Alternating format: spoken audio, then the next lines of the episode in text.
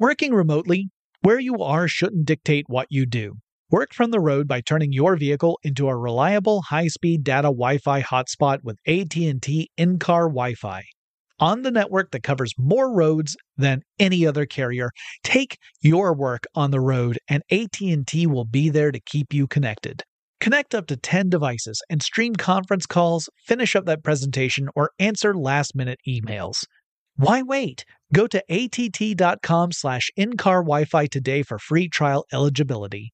Based on independent third-party data, number of devices varies by manufacturer. Always pay careful attention to the road and don't drive distracted. Wi-Fi hotspot intended for passenger use only when vehicle is in operation. Compatible device and vehicle required. Running a business is no cakewalk, but with SAP Concur Solutions, you can be ready for anything. You can manage travel, expenses, and AP all on one platform that's packed with AI and best practices, and that delivers it all through an easy, clear, I can't believe how simple that is experience. So, while not much can be done about that guy who never fails to burn the microwave popcorn and stink up the entire office, with SAP Concur, you can easily handle almost anything else. Take control of your business finances today at concur.com. That's C O N C U R dot com. From BBC Radio 4, Britain's biggest paranormal podcast is going on a road trip. I thought in that moment, oh my God, we've summoned something from this board. This is Uncanny USA. He says, Somebody's in the house, and I screamed. Listen to Uncanny USA wherever you get your BBC podcasts, if you dare.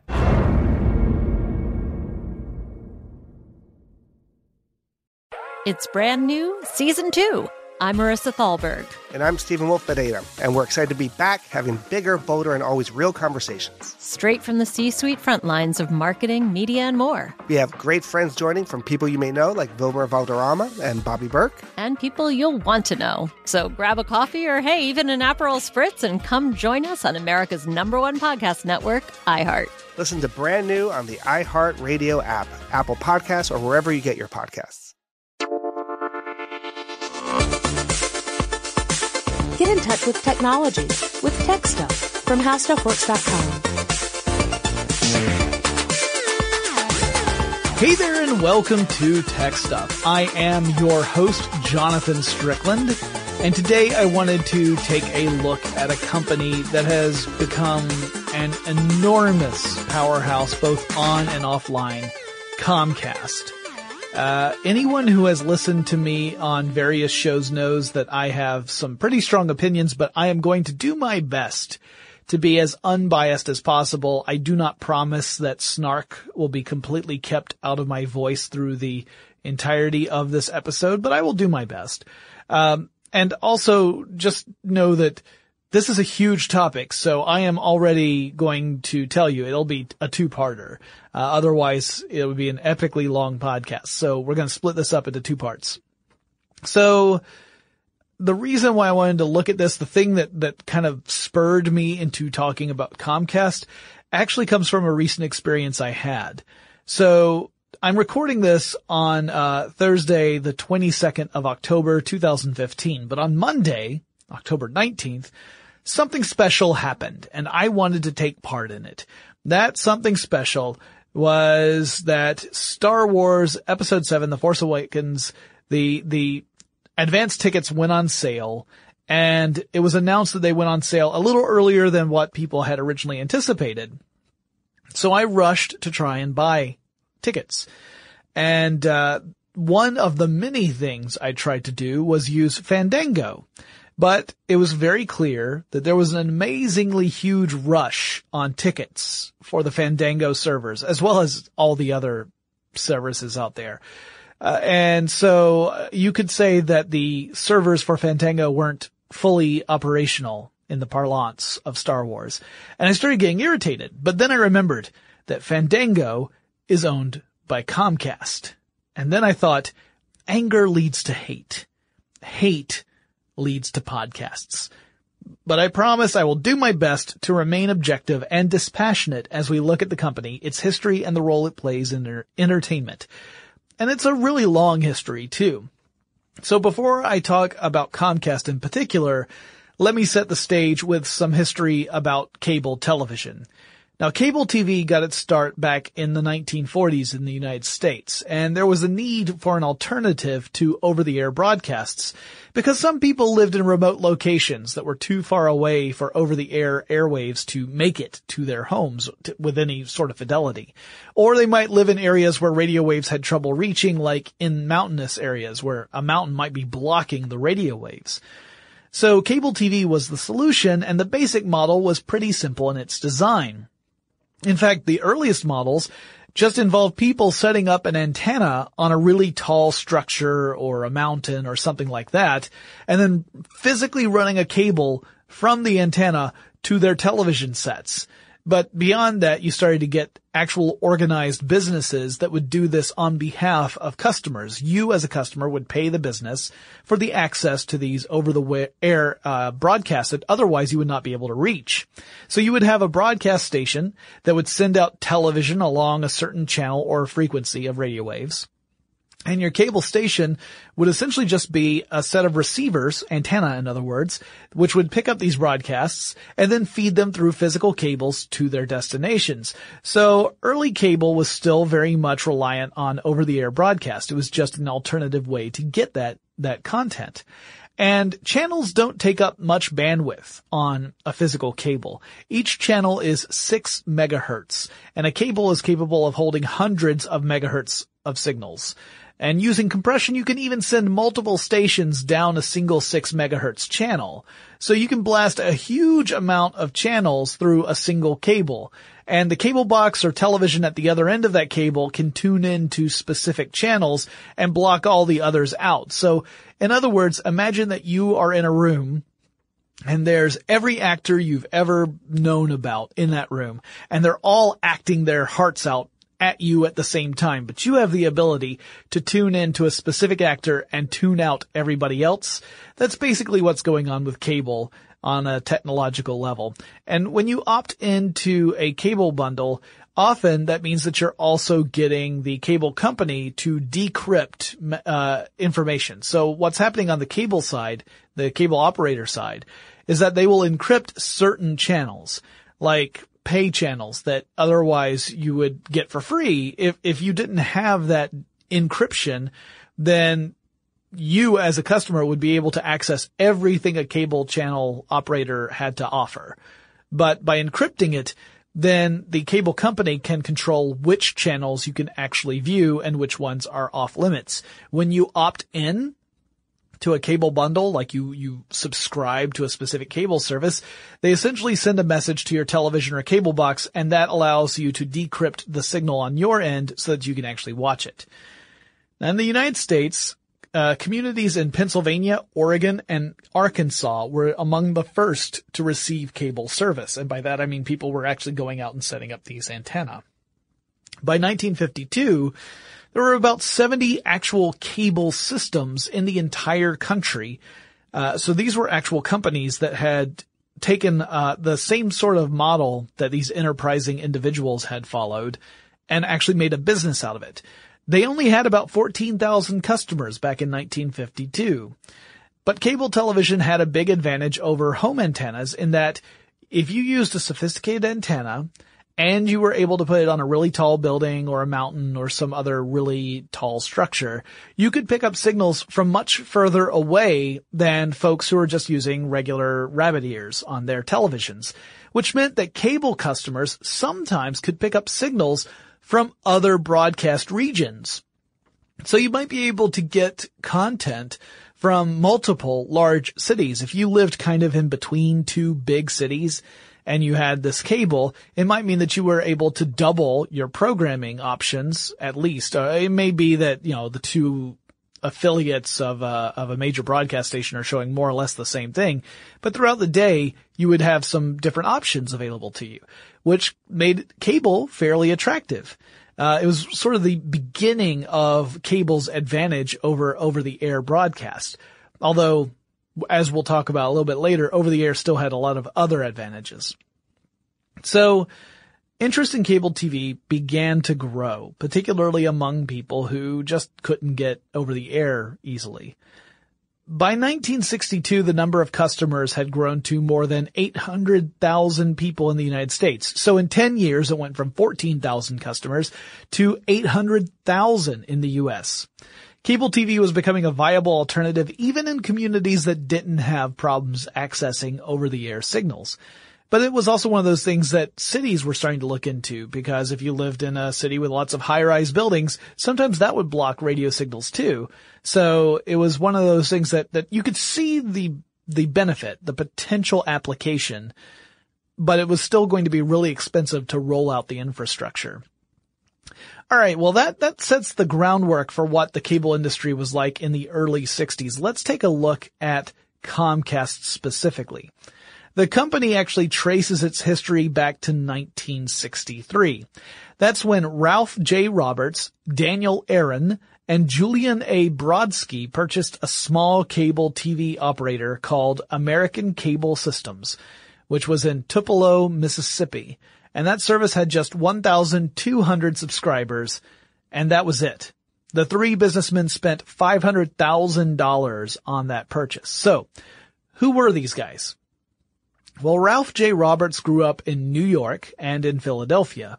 He served in the United States Navy before going on to work several different jobs. He gradually earned enough money to purchase a business of his own. He and his brother went into a business. They invested in a company called Pioneer Suspender Company. It turns out there was money in suspenders because he and his brother decided to sell the business off later on. And with that money, it allowed them to invest in other companies. So Ralph Roberts ended up looking into the world of TV. And it was reportedly Roberts who came up with the name Comcast in 1969, so several years down the road. He would combine the words communications and broadcast together to create the name Comcast. And he would serve as Comcast chief executive officer for more than four decades. Uh, Ralph J. Roberts passed away in June of 2015, so very recently as of the recording of this podcast. Now, Daniel Aaron was born in 1926 in Gießen, Germany. His family escaped Germany during the rise of the Nazi Party in World War II, and they settled in Queens, New York. Now tragically, when he was just 13 years old, he lost his mother. She committed suicide, and less than a month later, his father also committed suicide. Daniel Aaron was orphaned and he was not yet a citizen. He continued to live in New York and eventually he would be drafted and sent to Germany during World War II. When he returned, he pursued a career in journalism and public relations. Eventually he entered the cable business and that's when he met Roberts and agreed to co-found Comcast. In his obituary, he was referred to as the conscience of the company, famously even buying coffee for picketing employees who were in a labor dispute with Comcast. So he was sort of the working man's representative among the three co-founders of this company. He passed away in 2003. Working remotely where you are shouldn't dictate what you do. Work from the road by turning your vehicle into a reliable high-speed data Wi-Fi hotspot with AT&T in-car Wi-Fi. On the network that covers more roads than any other carrier, take your work on the road and AT&T will be there to keep you connected. Connect up to 10 devices and stream conference calls, finish up that presentation, or answer last-minute emails. Why wait? Go to att.com slash in-car Wi-Fi today for free trial eligibility. Based on independent third-party data, number of devices varies by manufacturer. Always pay careful attention to the road and don't drive distracted. Wi-Fi hotspot intended for passenger use only when vehicle is in operation. Compatible device and vehicle required. Running a business is no cakewalk. There is a ton to keep track of. Employees to keep happy, spending to control, travel to plan, and on top of it all, nobody knows exactly what the future holds. Your finance team always has to be ready to change. But with SAP Concur Solutions, you can be ready for anything. You can manage travel, expenses, and AP all on one platform that's packed with AI and best practices, and that delivers it all through an easy, clear, I can't believe how simple that is experience. And you can finally say goodbye to the costly mistakes and risks that come from manual work and spreadsheets. So, while not much can be done about that guy who never fails to burn the microwave popcorn and stink up the entire office, with SAP Concur, you can easily handle almost anything else. Take control of your business finances today at concur.com. That's C O N C U R.com. From BBC Radio 4, Britain's biggest paranormal podcast is going on a road trip. I thought in that moment, oh my God, we've summoned something from this board. This is Uncanny USA. He says, Somebody's in the house. And I screamed.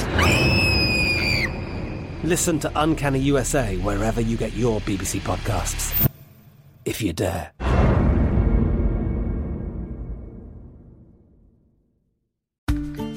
Every family has skeletons in their closet. Mine certainly does.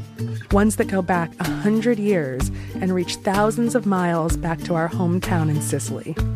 Ever since I can remember, my relatives told the story of my great great grandmother who was killed by the mafia. I'm Jo Piazza, and in my new podcast, I'm taking on a generational vendetta, visiting the scene of the crime, confronting mafia experts, tracking down Italian officials, and even consulting mediums to set the record straight on my great great grandmother's mysterious disappearance. And in between the fact finding missions, I'll be drinking a lot of wine and eating all of the pasta. Come to Italy with me to solve this hundred year old murder mystery. Listen to The Sicilian Inheritance on the iHeartRadio app, Apple Podcasts, or wherever you get your podcasts. Julian Brodsky grew up in Philadelphia. He had served in the United States Army and he became an accountant after he left the service. So Brodsky served as Roberts' accountant, Ralph J. Roberts. Uh, so he was actually the accountant for Ralph J. Roberts and was approached by Roberts and by Aaron uh, when they were preparing to purchase this company, this little cable company in Tupelo, Mississippi. And Brodsky's main role was to raise money for the company. In 2011, Brodsky retired as the vice chairman of the company. And of the three founders, he is the only one who is still alive as of the recording of this podcast. Now, Daniel Aaron is credited with having compared the three co-founders as three people trying to drive a single car. And he said that Brodsky was the guy who had his foot on the accelerator as he was raising capital for the venture. Uh, meanwhile, his own foot, Aaron, his own foot was on the brake to make sure the company was a good corporate citizen, stepping on the brakes to slow down the company if he thought that they were about to do something reckless or damaging or, or just unethical. And meanwhile, Ralph J. Roberts, his hands were on the steering wheel, guiding the company along. In those early days of cable, the company faced some pretty big challenges. According to the founders, they actually had to act as door-to-door salespeople on occasion in an effort to grow. So they were physically going out, knocking on people's doors, and telling them about cable service in an effort to get more customers they came to the conclusion that expansion would require purchasing other cable companies. And this is a philosophy that Comcast has stuck with time and time again over its long history. They have purchased numerous companies that I will go into in some detail throughout these two episodes. Now originally, they focused on other cable services in the state of Mississippi. So they began to expand both in eastern and western Mississippi and really focused on that state, but they were still finding it difficult to get enough customers to make a profit after going through the expense of setting up and maintaining cable systems. So in other words, their operating expenses were too close to the amount of money they were bringing in. It wasn't really a, a fast growing company. It wasn't a fast growing business and they were trying to find new ways to add to that as quickly as they possibly could. In 1965, the company, which at that point was still known as American Cable Systems, purchased another company called Storecast Corporation of America. Here's the difference though. Storecast was not a cable service company. It was a marketing firm. And not only was it a marketing firm, it was a marketing firm that had a very specific kind of clientele. They were chiefly known for helping food companies work with supermarkets to maximize sales prices or sales of the products by placing those products in prominent locations. In other words, they would go into a supermarket on behalf of a client, let's say Wonder Bread, I'm just taking that as a random example. I don't know if Wonder Bread was actually one of their clients, but let's say they go into a supermarket, they're representing Wonder Bread, and they go to the bread aisle and they look around and they say, well, this is not great for our client. Uh, we recommend you move this to this shelf. You're going to move more product this way. You're going to increase your sales. Our client will be happy. You'll be happy. That's the kind of work they were mostly known for doing. So a little odd that Comcast, or at that time American Cable Systems, would purchase this type of company. Uh, Comcast continued to try and grow through acquisitions during this time. And in 1966, Ralph J. Roberts turned his attention to Philadelphia. Keep in mind, that's one of the cities he grew up in. New York and Philadelphia was where he spent his childhood. And he bought cable systems that were serving the suburbs of Philadelphia. And later on, he would also purchase a few that were serving western Pennsylvania. Philadelphia is in the east part of Pennsylvania. He then began to expand that service into neighboring communities in an effort to scale up operations. So instead of just acquiring cable businesses, he was actually trying to lay out the infrastructure to connect these various uh, areas and scale up the entire operation, kind of consolidating them. In 1968, they would make another slightly weird purchase. Comcast, or, or American Cable Systems still at that time, bought a Muzak franchise in Orlando, Florida. Uh, you're probably aware of Muzak. Muzak, if, if you're, if you never directly experienced it, you definitely have, have probably, well, I'm guessing you've heard the term. Muzak is a company that would create and distribute very soothing music, sometimes very soothing versions of popular songs that would play in the background of things like elevators and grocery stores and, um, you know, other places, dentist office, that kind of stuff, where it's supposed to, you know, lull you and relax you. And it often makes me angry because often I can recognize the original song that the Muzak is doing and it doesn't necessarily make me happy to hear it in a very laid back kind of approach. At any rate, they wanted to purchase a franchise in Orlando, Florida. And one of the reasons this might be the case is because Ralph Roberts' brother Joe was an executive vice president of the Muzak Corporation, which might raise a few eyebrows today that two brothers are essentially doing business with one another and doing acquisitions of companies, uh, one selling to the other. But at any rate, that's what happened in 1968.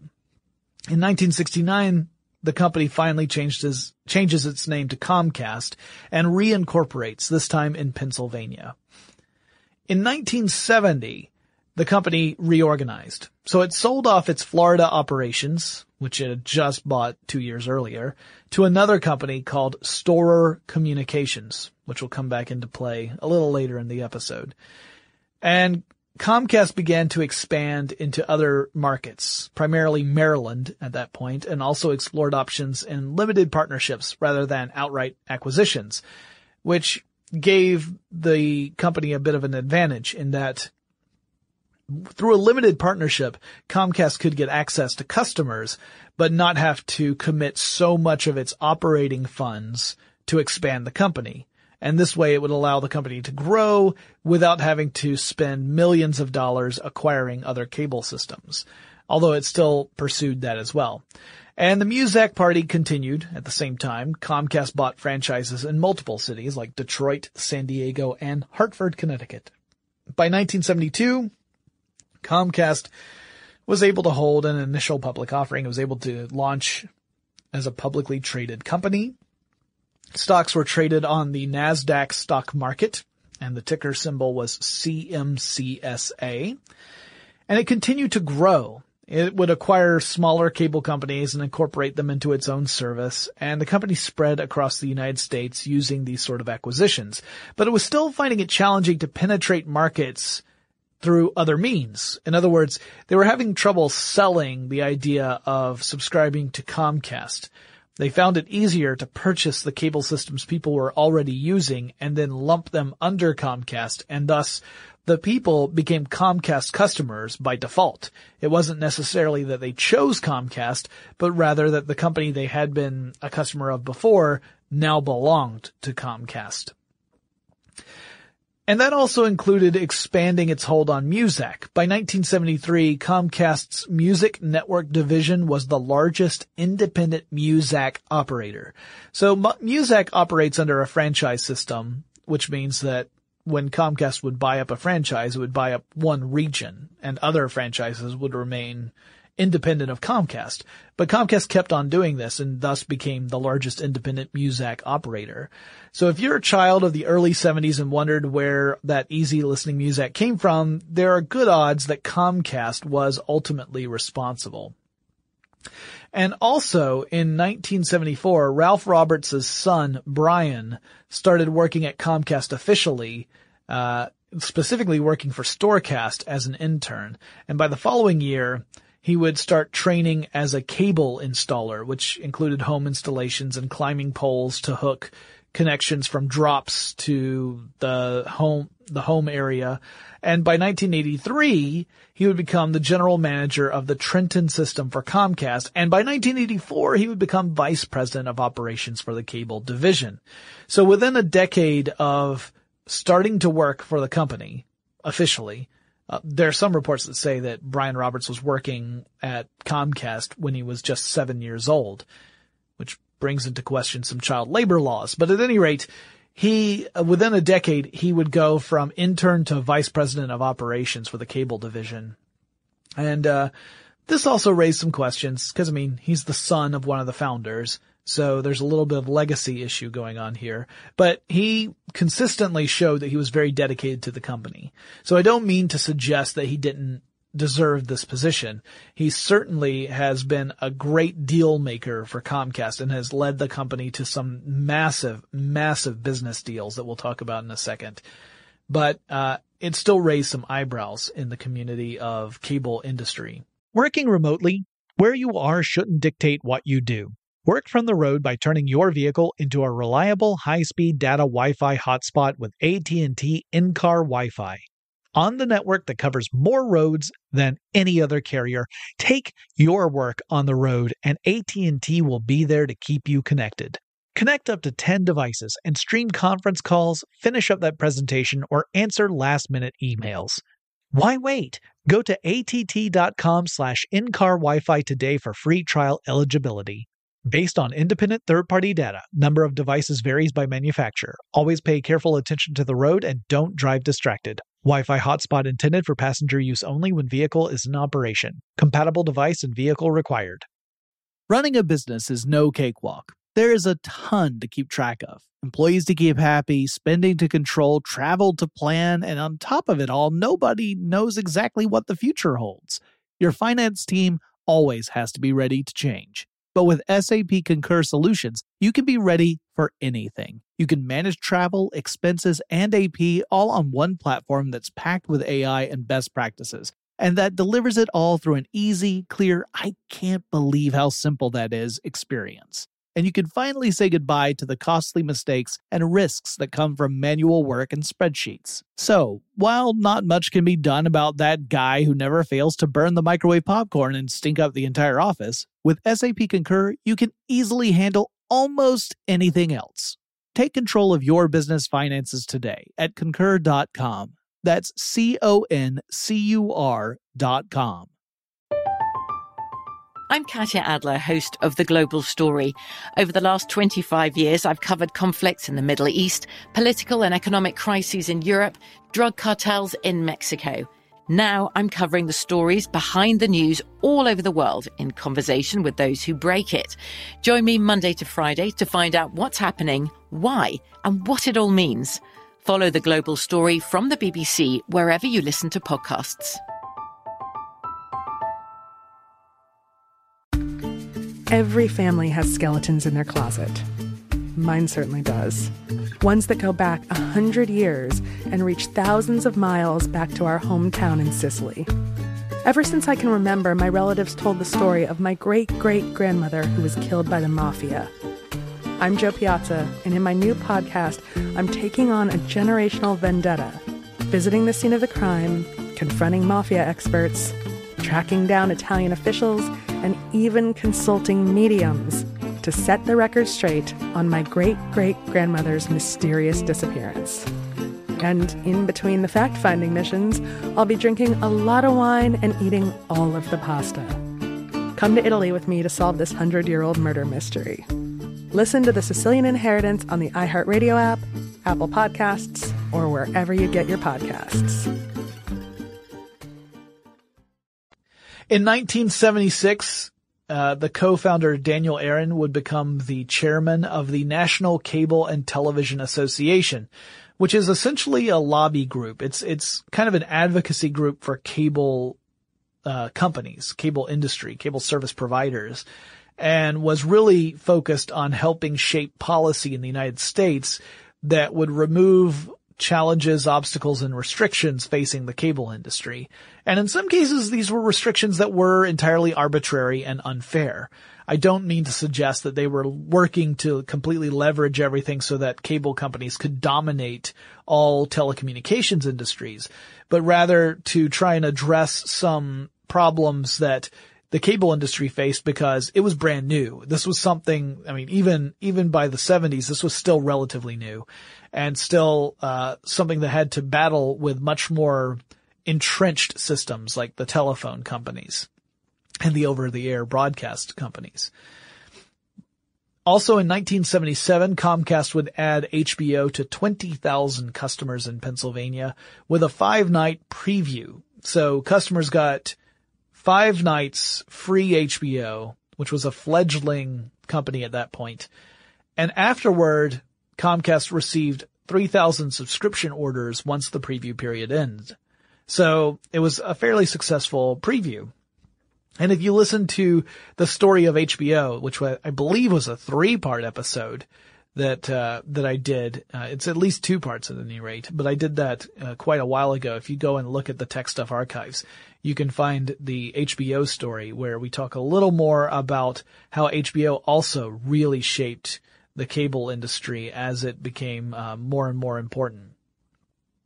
In 1978, Daniel Aaron would become uh, he would use his position as the chairman of the National Cable Television Association, or NCTA, uh, and successfully lobby the United States government to reduce restrictions on what cable operators could carry.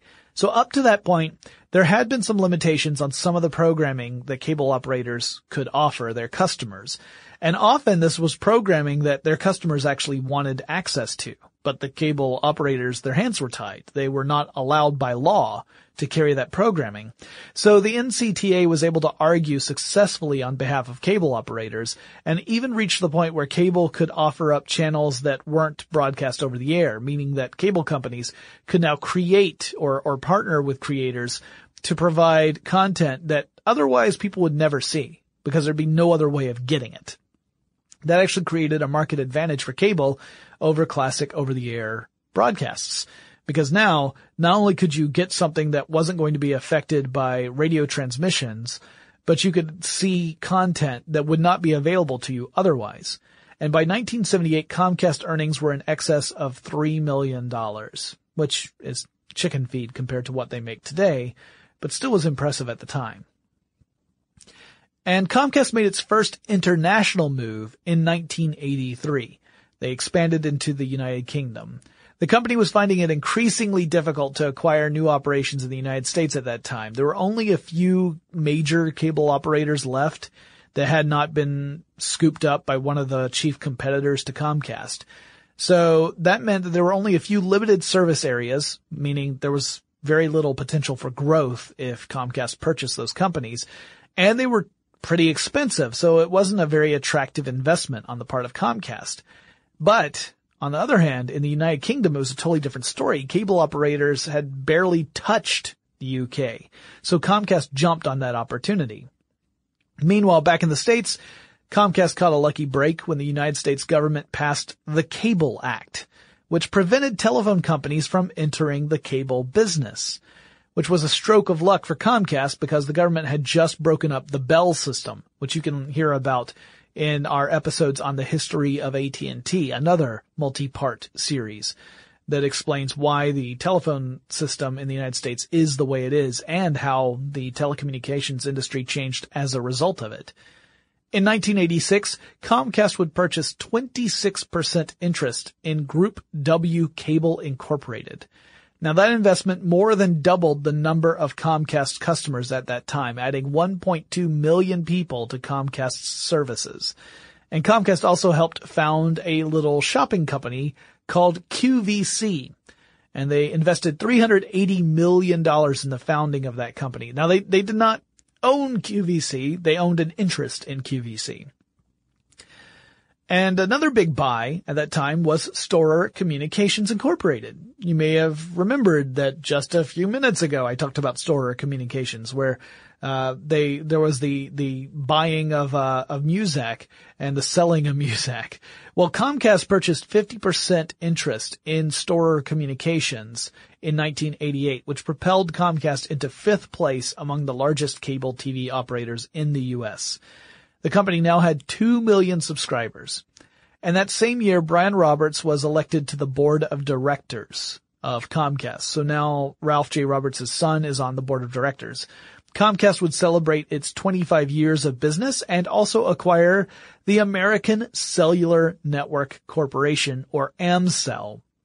This creates a new division in the company called Comcast Cellular Communications. And over the years, the division grows as Comcast acquires more cellular companies. And now we get to a complication, right? Because just a minute ago I talked about the Cable Act. It was an important point in the history of cable and telephone service. The Cable Act prevented telephone companies from getting into the cable business, and cable companies were likewise prevented into getting into landline telephone business. But the blossoming cell phone service industry was a different story. So Comcast could totally get into cell phones and not violate this restriction on landlines. So Comcast's acquisition marked the first time people in the United States could look to a non-telephone company for phone service which was massively important. It's really hard to actually express what that meant at the time.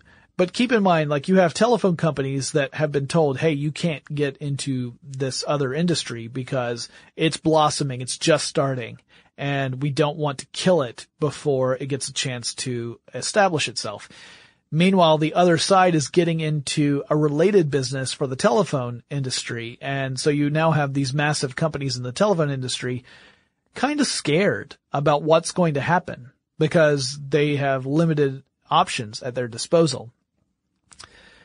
Now, this is all pretty complex, but it's going to get super crazy when I go on a little bit further. This is kind of where I wanted to end part one to talk about the possibilities that were ahead for Comcast. Now, one of the things I want to really drive home, and it's going to become even more clear when you listen to the next episode, is that Comcast continuously chose to acquire other companies in an effort to grow. As a publicly traded company, one of the most important uh, measures of a company's success is how much did it grow year over year that, that operating really well isn't enough. A company has to grow to be considered valuable. And the way Comcast largely drove its growth was through purchasing other cable services. Uh, again, it can be a challenge to add customers otherwise. So if you want to add customers, you've got a couple of different options ahead of you, but one of them is that you just buy up other systems and then automatically you have those customers added to you. Also, we were starting to see a world already where major cable companies were essentially making agreements with one another to lay off in certain regions. So you were starting to see where one cable company would provide service to an area and other cable companies would stay out of that area. In return, that first cable company would stay out of its competitors' areas. Which was great for the companies, but not so great for consumers. This is why in lots of different regions in the United States, you really don't have many options as a customer. You may have just a single major cable service provider in your area.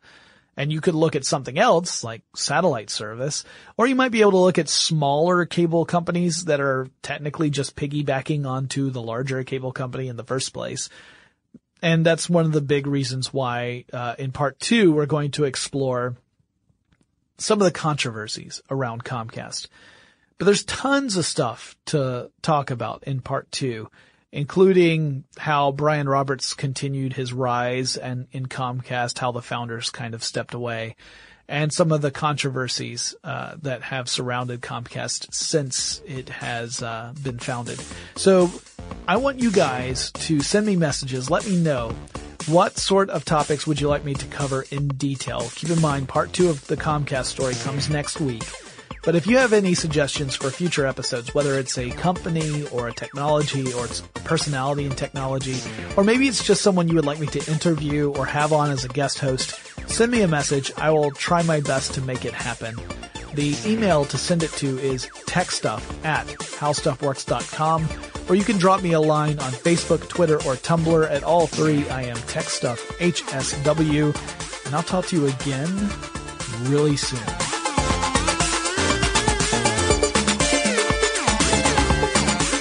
More on this and thousands of other topics, visit howstuffworks.com.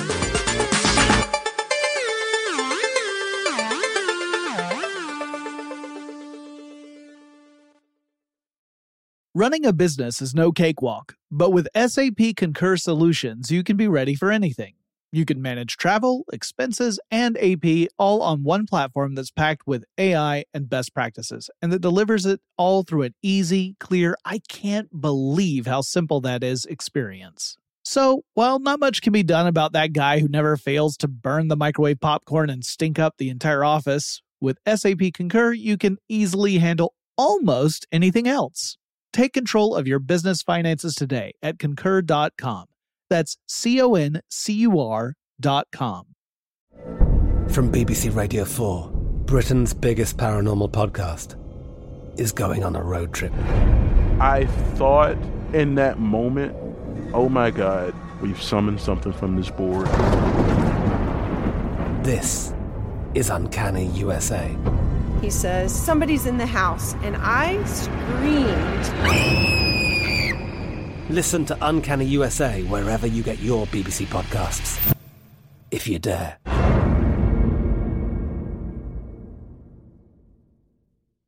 Grand Canyon University, an affordable private Christian university, is one of the largest and fastest growing universities in the country, offering more than 270 programs online.